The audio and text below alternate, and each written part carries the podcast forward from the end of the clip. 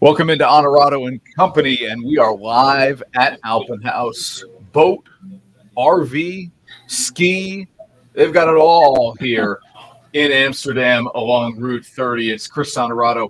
It's Ashley Miller. We'll give you another look here at exactly where we are, and I'm aboard a beautiful boat, a Barletta party boat. Absolutely awesome, Ash. It's good to be back with our people here at Alpenhaus. How are you? Good. How are you? There's plenty of country songs written about being on a boat, and now we're on a boat, and it's March 31st as we go live on social media today. Yeah, are there any songs about working on a boat? No, I don't think there are those. We're missing some of the elements, but I'm telling you, we're getting enough of the experience here on this beautiful Barletta that you need to come check out this boat or the fleet of boats that they have here in the parking lot ready to go.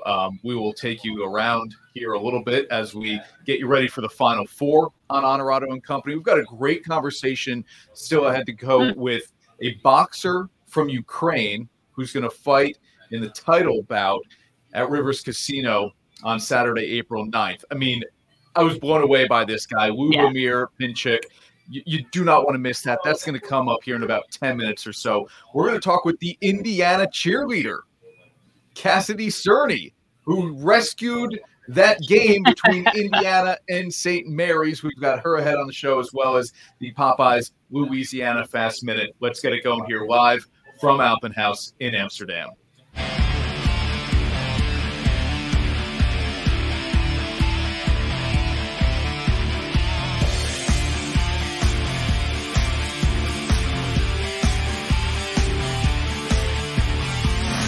This is Honorato and Company, brought to you by Alpenhaus. And we are on an incredible boat here again, the Barletta, and I'll give you a little bit of a look at it here in a second. But Ash, let's get into the discussion, which of course is the Final Four. And every single week here on Honorato and Bagnardi in the month of March, we've been giving you the Honorato and Company bracket challenge and bracket breakdown presented by Pick Six Vodka.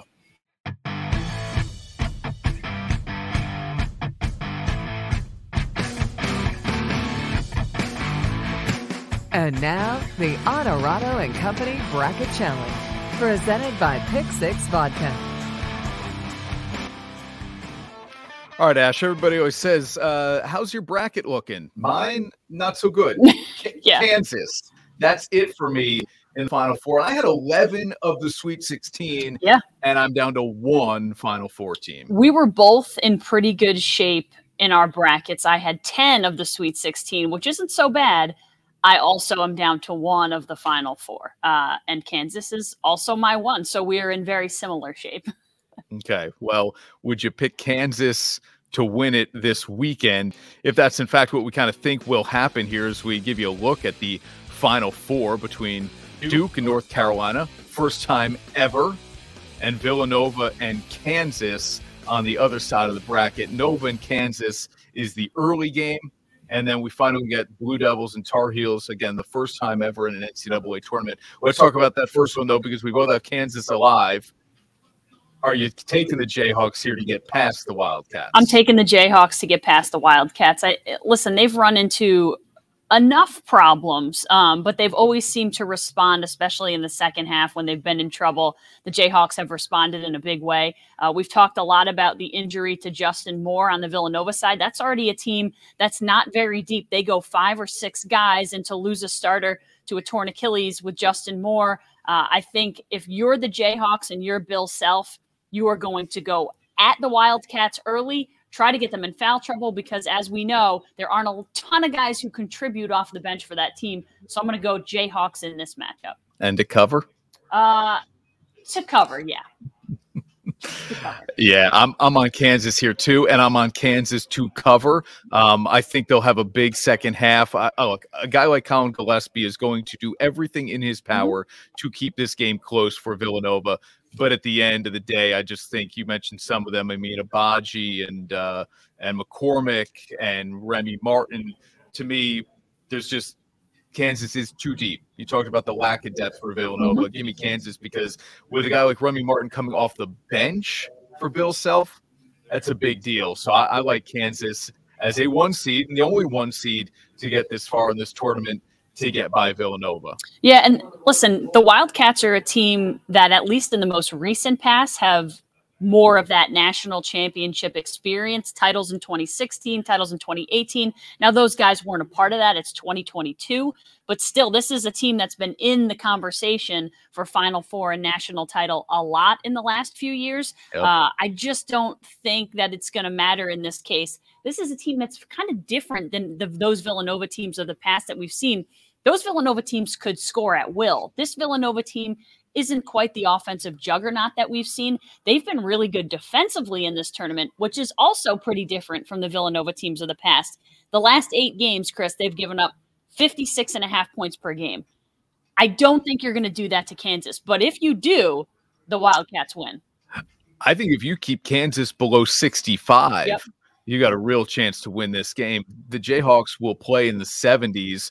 Okay, so I'm hearing you say Kansas and to cover, Kansas, but maybe not the over. Maybe not the over. We'll see, because look, Kansas, look at what they did in the second half against that Miami team.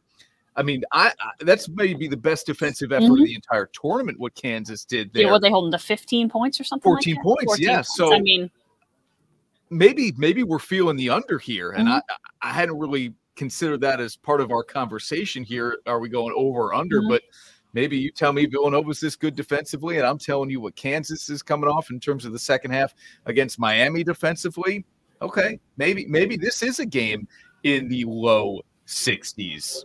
I don't know. We'll see. Yeah, I'm not sure either. I was kind of giving you a scenario of like, this is what Villanova has to do to win. I'm not sure that Villanova does win, but yeah, I think that's what Villanova has to do. And Kansas has had issues guarding and defending like a slashing type of guard. So if Villanova can take advantage of that and play well defensively, which they have, I think they'll be okay. But Kansas, you talk about holding them under 65, you think they win.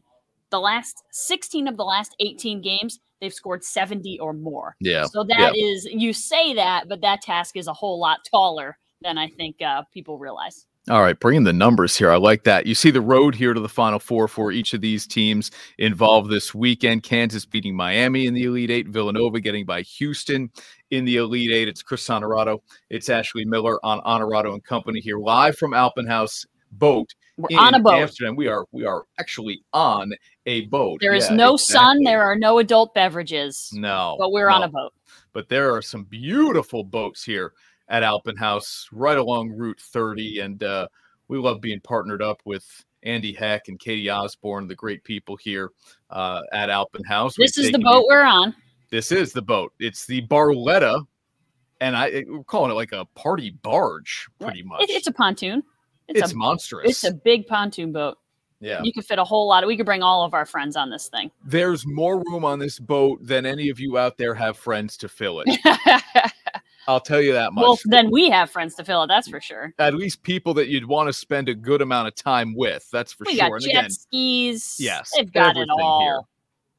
Here. Yeah, come on down. And if we've learned anything in the last 2 years, it's a way to maximize our time with friends and family outdoors.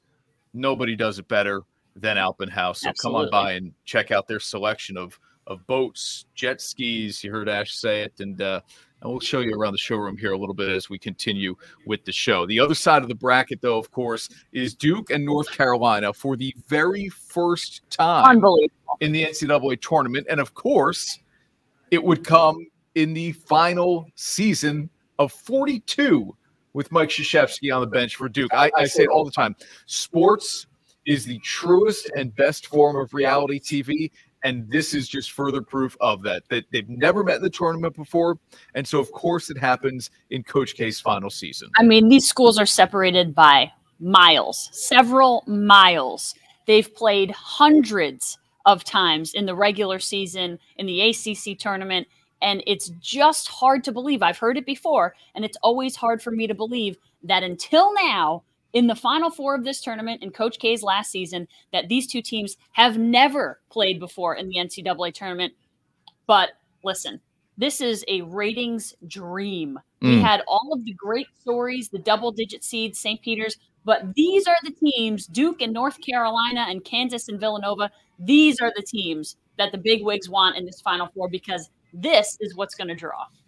Yeah, there's no doubt about it. All right, our guy Jay Pulaski's watching. Good morning, Honoratos. Yes.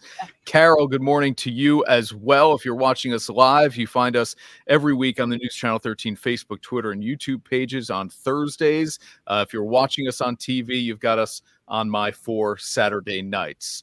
All right, so this is the game that a lot of people have kind of wanted, even if they don't want to admit it, Ash, right? There are Carolina and Duke haters out there that say, yes, I don't want to see these two teams in the Final Four. And I largely feel that way. But if you can make it a matchup, a head-to-head matchup, I'll take it every day of the week. Duke gets blown out in that final game at Cameron Indoor for Coach K's career by North Carolina. This is the time, and I believe Saturday night at 8:49 will be when Duke gets its payback. That four, it feels a little, but I'm going to roll with it. I'm going to give the points to Carolina here. I'm going to lean on this Duke team that I believe is more talented, maybe even just slightly, but beyond that, out for some payback here, knowing their guy, Coach K, is ready to ride off into the sunset, knowing that ultimate bragging rights come with this game. So I'm on Duke to win and cover. I think that game back on March 5th at Cameron Indoor is the X factor for me. Listen, if I had to pick two teams playing the best basketball in the tournament right now, it's going to be Kansas and it's going to be UNC. It's not going to be Duke. And yet, at the end of the day, I'm still going to go with Duke. I don't know that I'm going to take them to cover. I think it's going to be a last shot kind of game.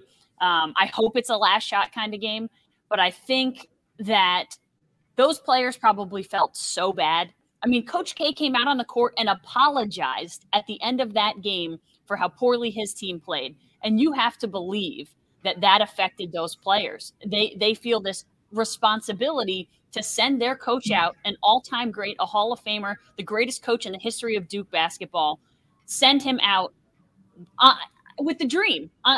The way you want to end every career, every storybook with a win, not many people get to do that.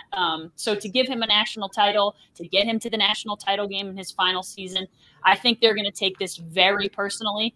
And that, for me, is what makes the difference. Forget the players on the floor. This is just a good old-fashioned hatred-on-hatred rivalry. I'm going to take Duke. I don't know that I take them to cover, but I'm going to take them to win. All right, Sam's watching. He's rooting for a Duke-Villanova final. Also, shout out, Ash, to the show that you did on Wednesday night and now Thursday morning. A quick back-to-back here. Athletes complain about back-to-backs all the time, but you're not afraid of doing it as you do it here. All right, when we come back here on Honorato and Bagnardi, so we've settled here that, Ash, you like Duke. And Kansas. And I like Duke and Kansas. Yep. So it won't be. So guess what will happen? Yeah.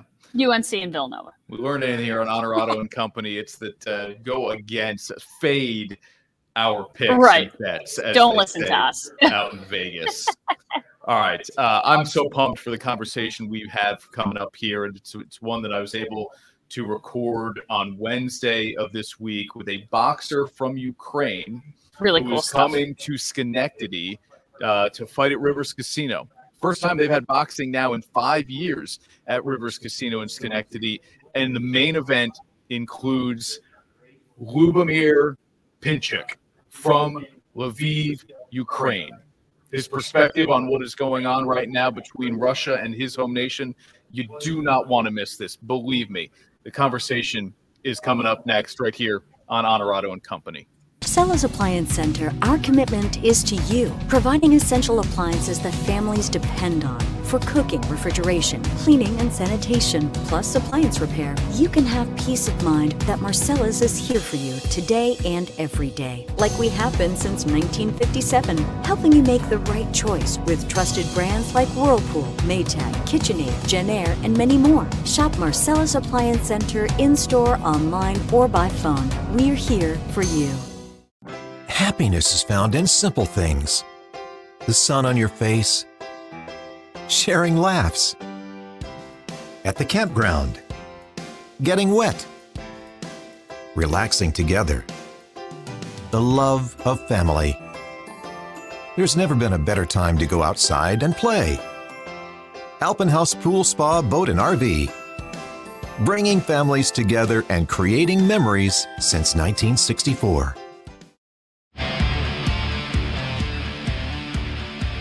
And now back to Honorato and Company, brought to you by Alpenhaus.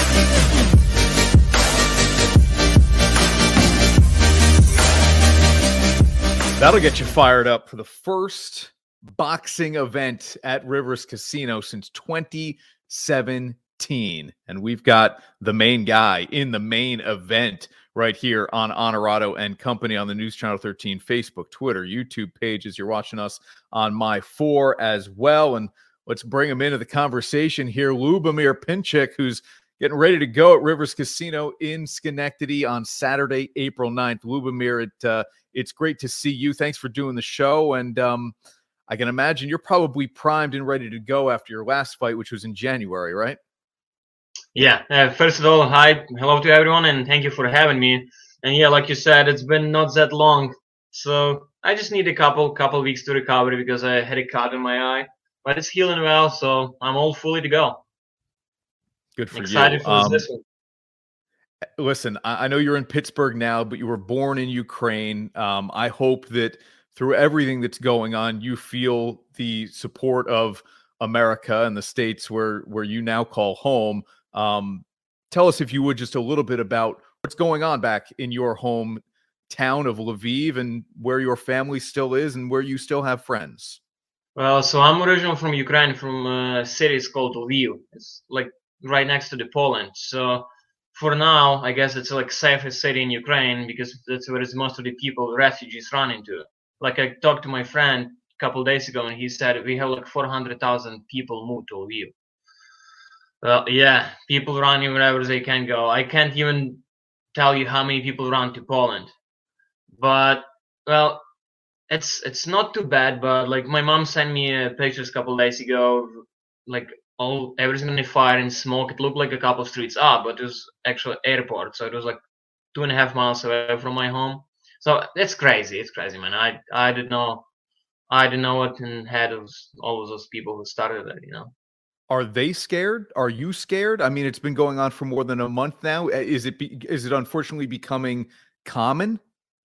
Well, I guess what way I see it, I don't think it's going to stop because Putin is a crazy man, and I don't think he is willing to stop, and I don't think he's willing to accept that he's losing a war, which is, for now, he's losing a war. He have a lot of losses. He have losses in all of his like equipment, and he have losses in all of his people. So I think he's gonna go to the very end until at least someone will want to stop him. So. Okay, let me ask you one more thing, and then we will get to boxing here. But yeah, this is what has fascinated me so much about your home country and the people living there. You would never see this in America, where everybody is ready to take up arms and to fight. You would never see a former boxing heavyweight champion, now a mayor, ready to fight among trained forces. What is it about the Ukrainian people? Obviously, there's a ton of pride, but what is it about your people, Lubomir, that just, you're probably not surprised by this? Not at all. Not at all. Like you said, it's a ton of pride and toughness, and people just don't want to give up what belongs to them because we're an independent country, Ukraine. Ukraine is a country. Everyone knows about Ukraine more than they know about Russia. That's it. So we just want to live our own life. Like, not Ukraine started the war. Russia entered Ukraine and they trying to take our land. Like, we just fighting back. We're not going to their country and their territory, to their land, and trying to like kill their people. If you read the news, you see what Ukraine just protecting themselves. If Russian come closer to us, so we fight him back. If Zaid not do anything, not move, so we just stand in the same positions.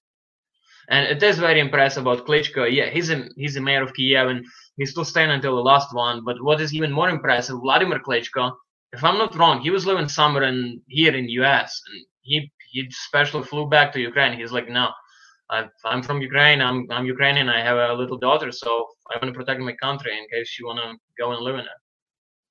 And not enough can be said about it's amazing. It's amazing. Like they like true champions, true heroes, you know, in the ring and outside of the ring. Yeah, and not enough can be said about your president Zelensky either. No one ever expected stuff like that from him neither. I remember when people choose him, I already was here, but no one was happy because he's like ex-comedian and stuff. But right, hey, he's living like a normal human, like a simple man from a street. Like Biden offered him, he's like, yeah, I can transport you here to US. He's like, I don't need a ride, I need equipment. Yeah, he the man. Yeah, very cool. Well, we are thinking of you, and we are thinking of everybody back in your home country as well. And I do hope that you feel that as you now live in the States. All right, 25 years old. You've got a belt. You're putting it on the line Saturday night, April 9th at Rivers Casino. Talk to me a little bit about how quickly you've been able to get ready for this fight. As we said, you just won recently in January, and kind of what type of fight you're preparing for. Well, like you said, I had a fight in January, so I took like 2-3 weeks off after a January fight, and then after it, I was straight back to the gym, and I felt couple days after it that I'm in shape. I had a couple good sparrings. And I'm all good to go. And honestly, what can I expect from Federici? I think he's very basic. He's a little bit shorter, so I think he'll try to outbox me from the very beginning. But then, which I'm pretty sure that he's not going to be able to do that. He's just going to come straight open to me. And we'll see. We're going to go. Well, I'm preparing myself for a tough fight, but we'll see how it's going to be. If I'll have a chance of...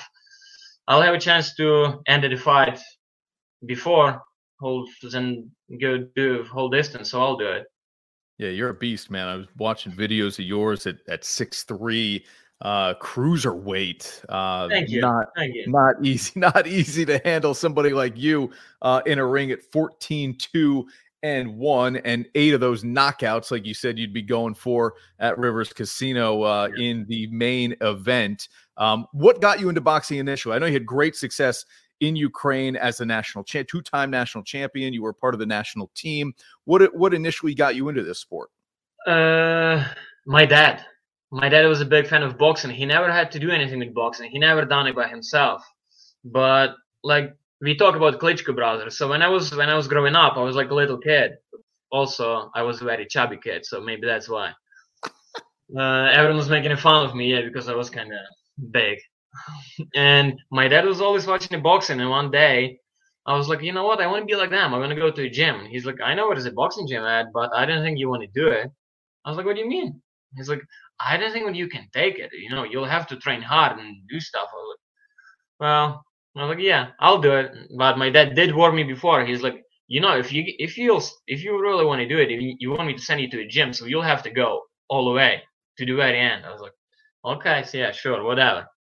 Back then I didn't know what's gonna happen, and after like a couple of trainings, I was like, yeah, you know what, Dad, I didn't want to do that. It's like too late. Yeah, there is no way back now. And then as soon as I started to have some amateur fights and a couple of wins, I started liking it, and then that's how all of this began. Tickets are available. Go to riverscasino.com/Schenectady. It's a star boxing event that's going on at Rivers Casino on Saturday, April 9th. And Lubomir Pinchuk is our guest here on Honorato and Company. All right, so you survived that kind of initiation into the sport. Then you become a national champion. And I read that you felt like you had to move to the States in order to really, I don't know, step up your game or achieve the level of success you wanted. Take me a little bit behind that decision. Well, as every amateur, my goal was to go to Olympic and have an Olympic gold medal. I didn't have a chance maybe 2016. I was too young. I was like 19 years old, and I was not strong enough to, especially being a cruiserweight, an amateur, it's like a first heavyweight, not a super heavyweight, just a heavyweight. I was not strong. I was too young and like not fully built yet. And I had a bad year. Like I had a couple losses. I didn't do anything like major in the national championship. And I was like, yeah, I probably should do something, because I don't think that I want to wait until 2020. Like I didn't want to waste another 4 years and there's a chance I'm going to make it. And I just started looking for something different. And my dream was always turn professional. Like I said, I always wanted to be like a Klitschko brother. So I started looking for it, and here I am in Pittsburgh. 250 amateur fights. 250. I mean, that number is astounding to me. Is that normal in Ukraine? Can you imagine how many punches it is to my head? Yeah, but it is very normal. Yeah, we have a lot of fights. Yeah, like sometimes in 1 week, not like every week, but when you have like some major like national tournament, so you can have five fights in 1 week. Yeah. Wow. Like if you have a very busy year, so you can have like a 40, maybe 50 fights a year. That's a career in the United States. No. Yeah. No, it's not. Everything is a little bit softer here. Maybe smarter, but I would say softer. I like that, man. You're not going to offend me. Believe me. You punch me right through this screen. I'm not trying to offend no one. I'm just telling it through, That's it. Hey, look, I was the first one who said there's no way you'd see Americans taking up arms the way they are in Ukraine right now. Yeah. What do your parents think of you and the success you've had in this sport that, you, as you said, after 2 training sessions, you were ready to quit? Well, my mom is not very excited about everything that I do, because I'm taking punches to my head, so she's not a big supportive in boxing. But my dad is always supporting me, and he's happy what I'm doing. But it's not end yet, I still have a long way to go. Like I have this like NABA gold belt, but I'm not considering like something major. So if I'll have a world title, yeah, that's already going to be some sort of success. Yeah, I would say so. You're doing okay, man. At 25 years old, the Demolition Man is your nickname. Where does that come from?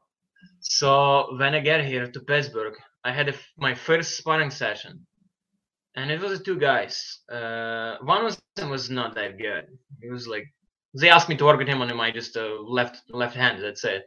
And another one was, he was a pro. He was 16 and 2, maybe 16 and 3.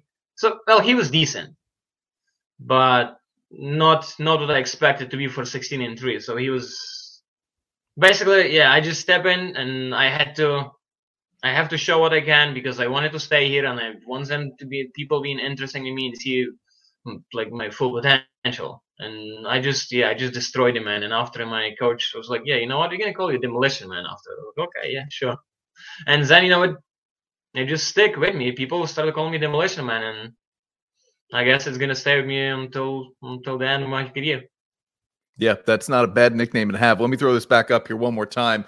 Check him out on Instagram, where he's going to post pictures and videos of training and fights and stuff like that. All you have to do is put an underscore between Lubomir and Pinchuk, our guest here. Lubomir, man, I'm fired up for this night for you. I can only imagine the people who are going to show up with the blue and the yellow in support of you and Ukraine that night. It may be a wild scene in Schenectady. So I hope it is all that I'm building it up to be, and I know you will put on a show for the crowd. Riverscasino.com/Schenectady is the quickest way to get tickets to this event, man. Lubomir, good luck, dude. Good luck on Saturday, April 9th, and thank you for taking the time here, and our best wishes to you and your family. Hey, thank you. Thank you a lot. Thank you for everything. Thank you for having me. Thank you for all the wishes. I appreciate it. Thank you. Teams, athletes, organizations. We're transforming the custom apparel industry through product and purpose.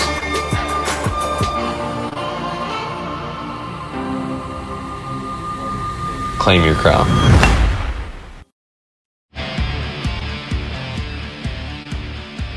And now, back to Honorato & Company, brought to you by Alpenhaus.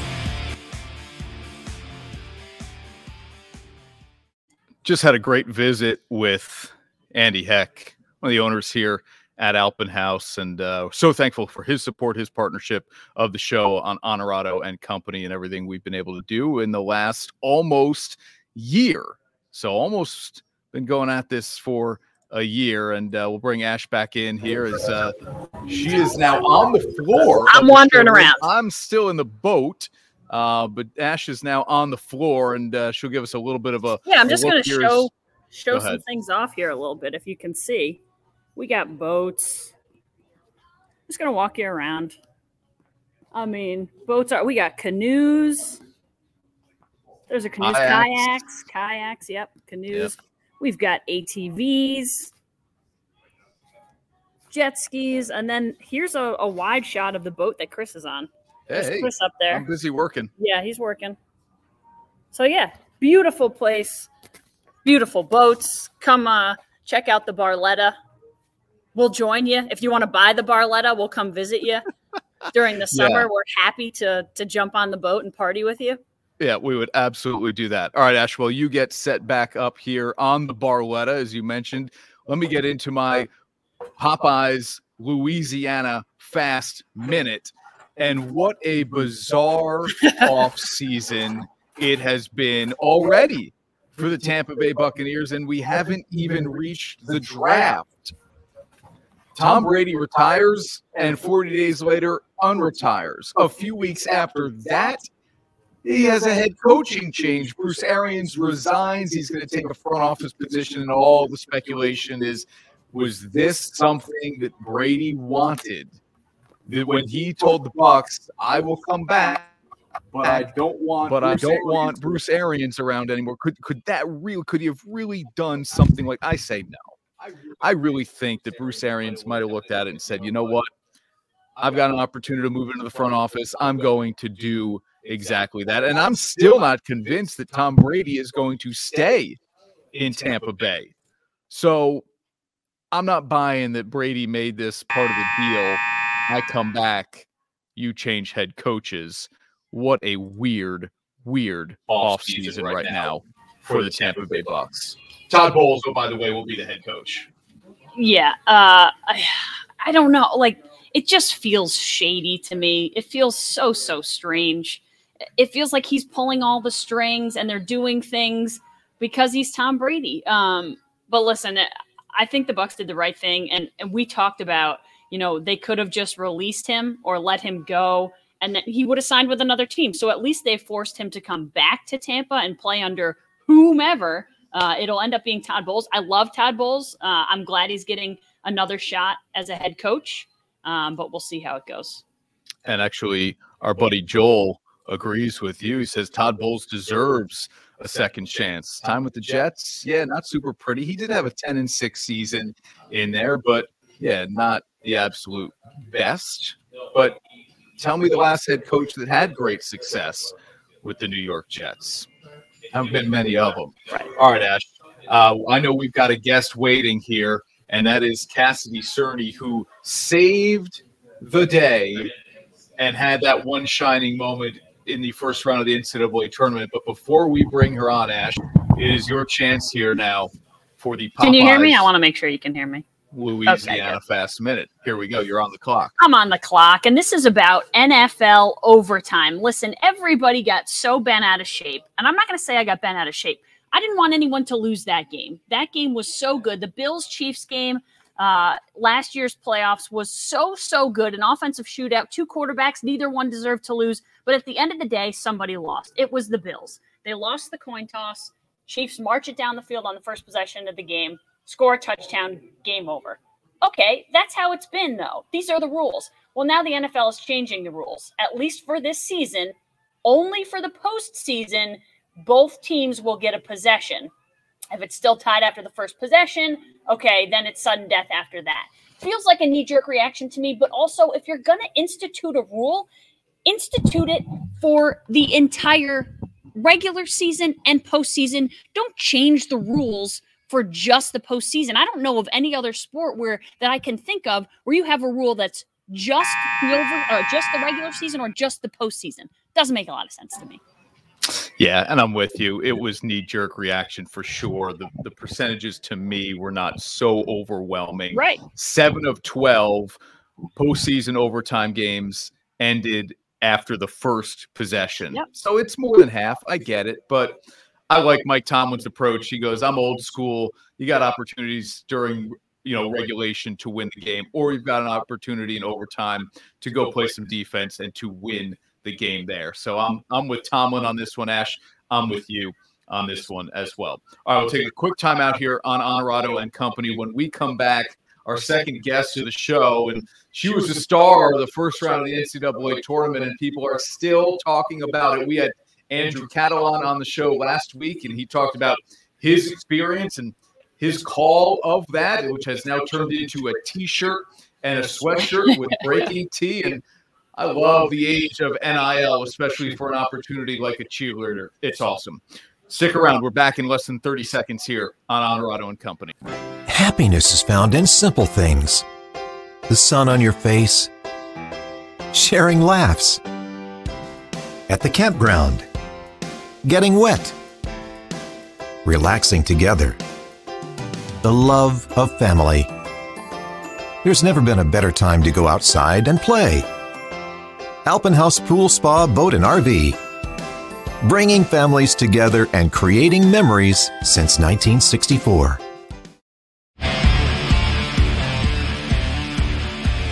And now back to Honorato and Company, brought to you by Alpenhaus. Major issues here in Portland. Why don't the cheerleaders, they're used to going up high. Yes, get the cheerleader up. Get her up there. This is how you do it. Oh, she's got it. Oh, what a play. The cheerleader saves the day. And that's her one shining moment. I don't get tired of hearing that call. I can't imagine our guest ever will get tired of hearing that call either. Ash, let's bring Cassidy Cerny into the conversation here, the cheerleader who did indeed save the day in Portland. And Cassidy, that is our buddy Andrew Catalan, who we've worked with before his days with CBS calling NCAA tournament games. And I love that he just, I think, captured it perfectly. When was the first time you actually heard that call? Probably about like 20 minutes after the game. I didn't even know that it was on TV, let alone what the announcer was saying. I just heard what was going on in the arena. So after I heard that, I was like, that made my moment like 10 times better. It's funny, Cassidy, I was talking to Megan, who put us in contact with you, and she said that you guys were so pumped up after you heard the call, and you were like, you know what, that took it even to the next level, and that's kind of what made it really, really good. Is that something that you guys talked about? Just like the fact that he was into it made us even more into it. Yeah, we both watched it at the same time together, and we like listening to it with our team too, was on the bus with us when we were watching it. We were all like, that made it so much better. Yeah, for sure. What? How did your Instagram following change after that moment? Oh boy. A lot. I was at like 1,000 followers, and now I'm at almost 5,000 followers. Wow. It keeps going up too. I thought it would have stopped by now just because it's happened a bit ago, but it keeps going. Well, we're showing it on screen right there. Cassidy with two Y's. All right. How come it was you? How did it end up that you were the one that got to go after the basketball when it could have been one of your teammates, I imagine, who would have been in a lift as well, no? Yeah, it could have been anyone else. Me and Nathan were super close to the basket already. And when I am out on like game day, I am a different person. I'm so like excited, over the top, adrenaline, and I remember seeing that ball get stuck, and I was just up and ready to go. And I was like, somebody put me up, like, I'm ready to do this. And I remember a lot of the girls, like, it's a joke a lot of the time for us. And, you know, nobody actually thought that was going to happen. I was joking too, honestly, just being like, somebody put me up as a joke, but it actually happened that time. Cassidy, listen, you're on Honorato and Company in Albany, New York, but I know that this is the least of your appearances. We've seen you on Kelly Clarkson, which is also on News Channel 13 here in Albany. What have the last 2 weeks or so been like for you guys? A lot of things have changed for sure, mainly in our social media life. Yeah. In person, a lot of it has been the same. I'm normally a very quiet person in like my classes and stuff, and that's definitely stayed the same. But yeah, it's been a lot of, you know, adding interviews in between classes and meeting with different people after our school's done for the day, and then going straight to practice after that, or doing an interview in between practice and stuff. I mentioned the T-shirt from Breaking Tea. It's a variation of an Indiana red, and it's got the image of you rescuing the basketball, and it says the cheerleader saves the day. Did you have to give them the okay for your image ahead of that, and how quickly did those conversations happen after the game? Yeah, I did have to give them the okay for that image. It happened, I believe they reached out to me on Friday, and then sent over a contract the following Saturday and wanted it up by the week of Sweet 16, so as soon as possible, so they could start getting that sold, and it happened. And how's it going? It's been going really well. The sales have actually been absolutely insane, like better than I would have thought it would be. I mean, I don't know. It's been so weird having people like DM me and be like, I just bought your shirt. I'm like, oh my God, it's so weird. I mean, I hope it's so cool. I hope all your family and friends have them, right? Yes, they do. Perfect. Cassidy, listen, the NCAA tournament, so much of the focus is on basketball. And I think part of the thing that made this moment really so special was that it was all everyone was talking about, but it really had nothing to do with the game on the floor. And it shined a light on the cheerleaders for once. And you guys don't always get a lot of love. Have you heard from other cheerleaders around? And what does it mean to just be kind of the representative for the sport on a big stage? Yes, I have heard a lot from other different programs and just individual cheerleaders as well, whether it be like, I do summer camps with UCA over the summer, so I've had a lot of those campers reach out to me and be like, they saw me on TV, it was super cool, and then they're like telling their friends they already know me. And like past all-star cheerleaders as well reach out to me. It's been very overwhelming, just because in the cheer world, you know, that skill is something that we do all the time, but at the same time, especially for game day and college cheerleaders, we don't get that kind of recognition ever. And it's been super cool to be able to have people reach out to me and be like, you actually like brought a lot of representation to not only game day cheer, but college cheer especially too.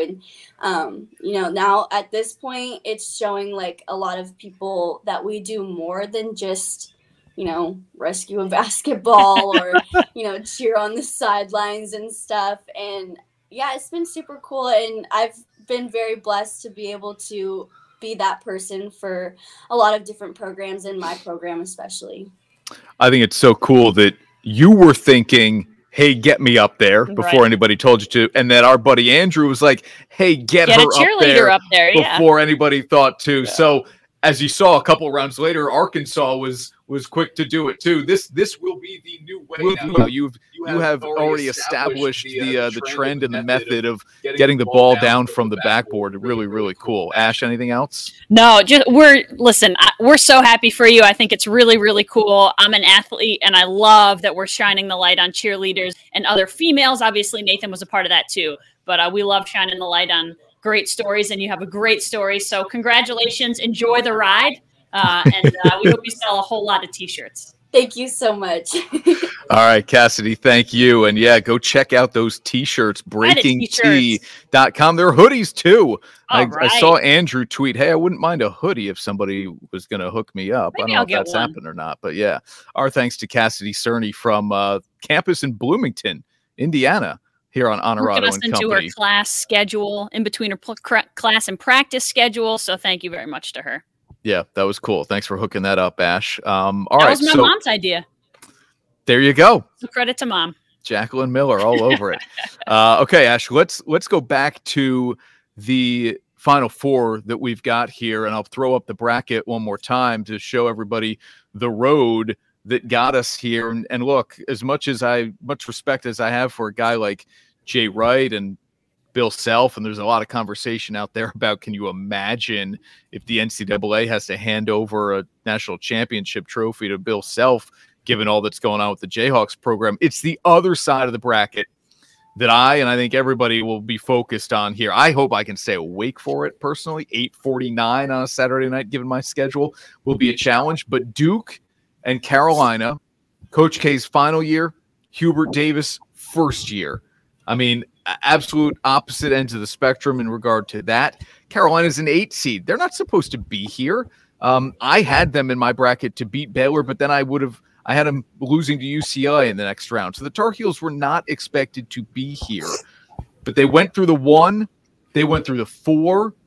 Now, they didn't have to beat the 3 because, hello, St. Peter's, and we'll talk about Shaheen Holloway in a second here. But what in this matchup, Ash, for you, do you think will be the difference?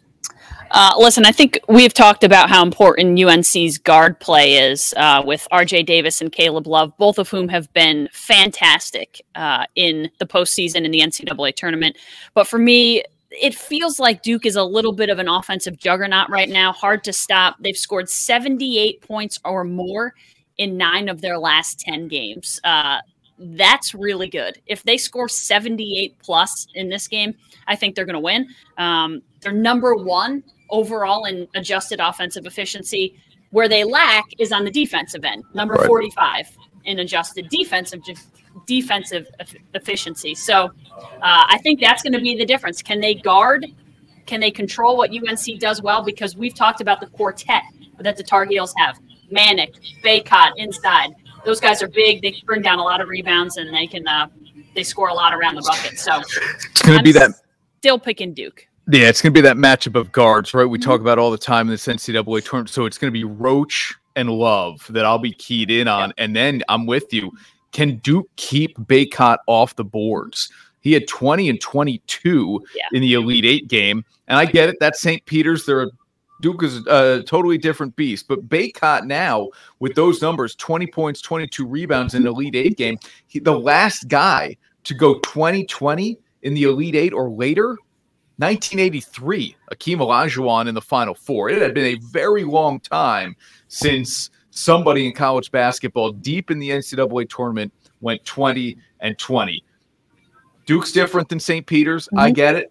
But Bacot could create some real issues for this Duke team. If they're able to block him out and they can neutralize Love a little bit, guys we haven't even talked about yet, like Banchero, are going to make a huge difference in this game. He looks like somebody who's on a little bit of a mission here, knowing he's a lottery pick, knowing he's a top 5 at the very least pick in the upcoming NBA draft.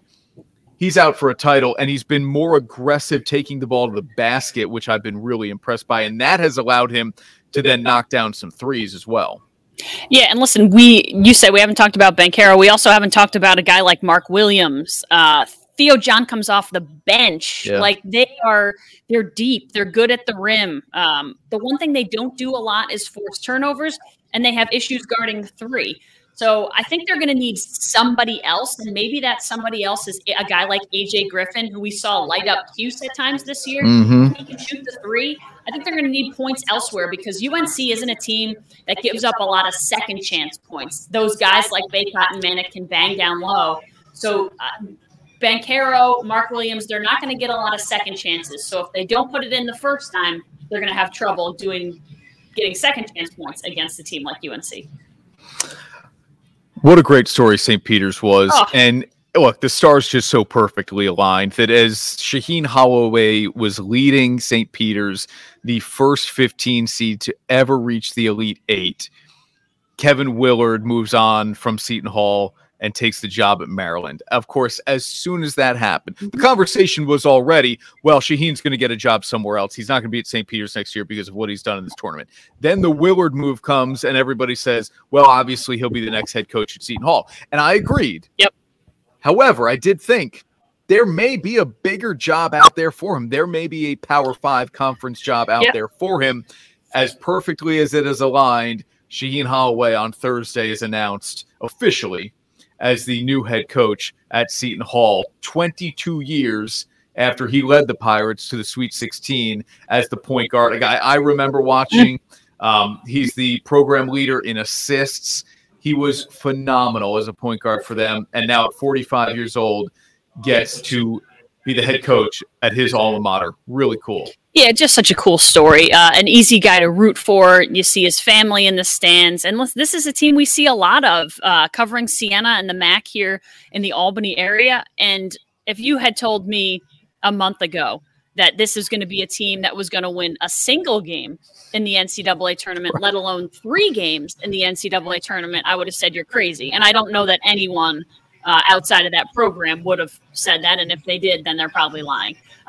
But what they've done, what he's done is incredible. They've played great basketball at the right time. They've gotten better all year long. They were playing their best basketball. And it's not like, I always say this, you can't just accidentally win games in the NCAA tournament. You can't accidentally win three games in the NCAA tournament. You can maybe accidentally win one and get lucky, but you can't beat a team like Kentucky, then come back and beat a ranked team in Murray State, and then win another game. It just, it doesn't happen. So this is a legitimate team, and good for Shaheen Holloway.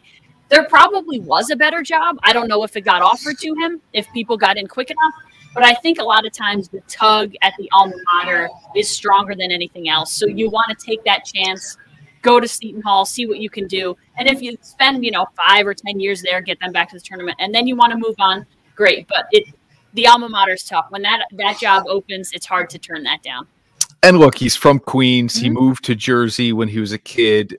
This is home for him. So I get it. It may not be the SEC or the ACC, but this is home for him. And I'm sure they'll pay him well enough. It's a 6-year contract that he's going to get from Seton Hall.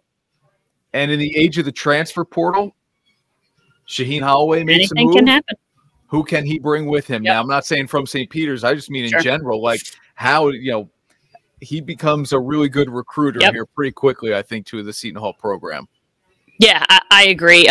It'll be interesting to see. He may bring one or two guys from St. Peter's with him, but you're now, you're stepping it up to the next level where you have to now compete with teams that are no longer considered mid-major. So he'll definitely have to recruit different types of kids. But if he recruits as well as he did at St. Peter's, he clearly recruited guys who could hack it with the best in the country. So maybe he can bring a team like he had at St. Peter's to Seton Hall and succeed. I guess there's no reason why he can't, because he played with a team like Kentucky who will have draft pick upon draft pick on that team and always does. And beat that team. So, one of the first rules about live TV or radio is never really ask a question you don't know the answer to, but I'll do it now anyway. Okay, good. Indefo, senior, any eligibility left? AC. I don't know. Okay. I don't know. That's why I don't ask these questions without knowing the answer. Yeah. But because as you talk about, hey, maybe he can bring some guys. Grad transfer, any guy like that. He'd obviously be one of them. Joel says tremendous opportunity for Duke on Saturday. Have to favor them. Yeah, no doubt. Both of us do. That's why Vegas has them as 4-point favorites. As much as it hurts me. The element of payback here, right? I mean, if Vegas was just looking at it in a vacuum, you'd say, wait a minute, North Carolina's an 8 seed. They're obviously playing very well. They're hot. They've beaten a 1 and a 4 on their way to the Final Four. And they blew Duke out the last time these two teams met. How could they be under? Well, because we're watching Duke's games as well, and they clearly are a team that is clicking on all cylinders right now. Joel also points out that this would have been Major League Baseball's opening day as we do this show on March 31st. Instead, it's a week later, and they'll still play a full 162, but now we've got to wait until April 6, 7 to get opening day in for Major League Baseball. The question is, would you be surprised if it's UNC? I'm not surprised by anything anymore. But I just think, like, how poetic would it be if Coach K's final game comes at the hands of UNC? Like, you can't, I understand the storybook ending that Duke fans want, and that probably other basketball fans want, is for Coach K to ride off into the sunset with his 6th national championship. That's not what I want.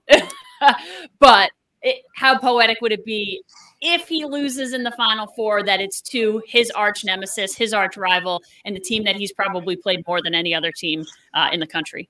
Yeah, that might be more irony and poetry. Yeah. The other way if he is able to beat Carolina. Mm-hmm.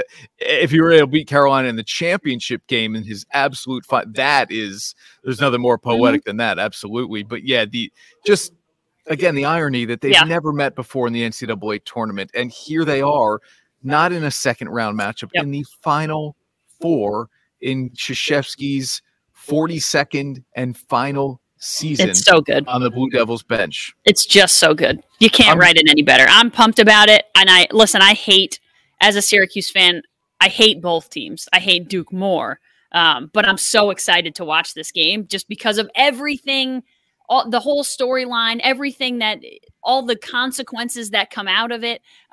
It's just so good. We're going to be talking about it for weeks after, no matter what happens, one way or the other.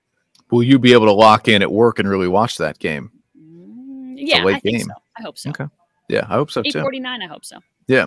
We're live at Alpenhaus in Amsterdam.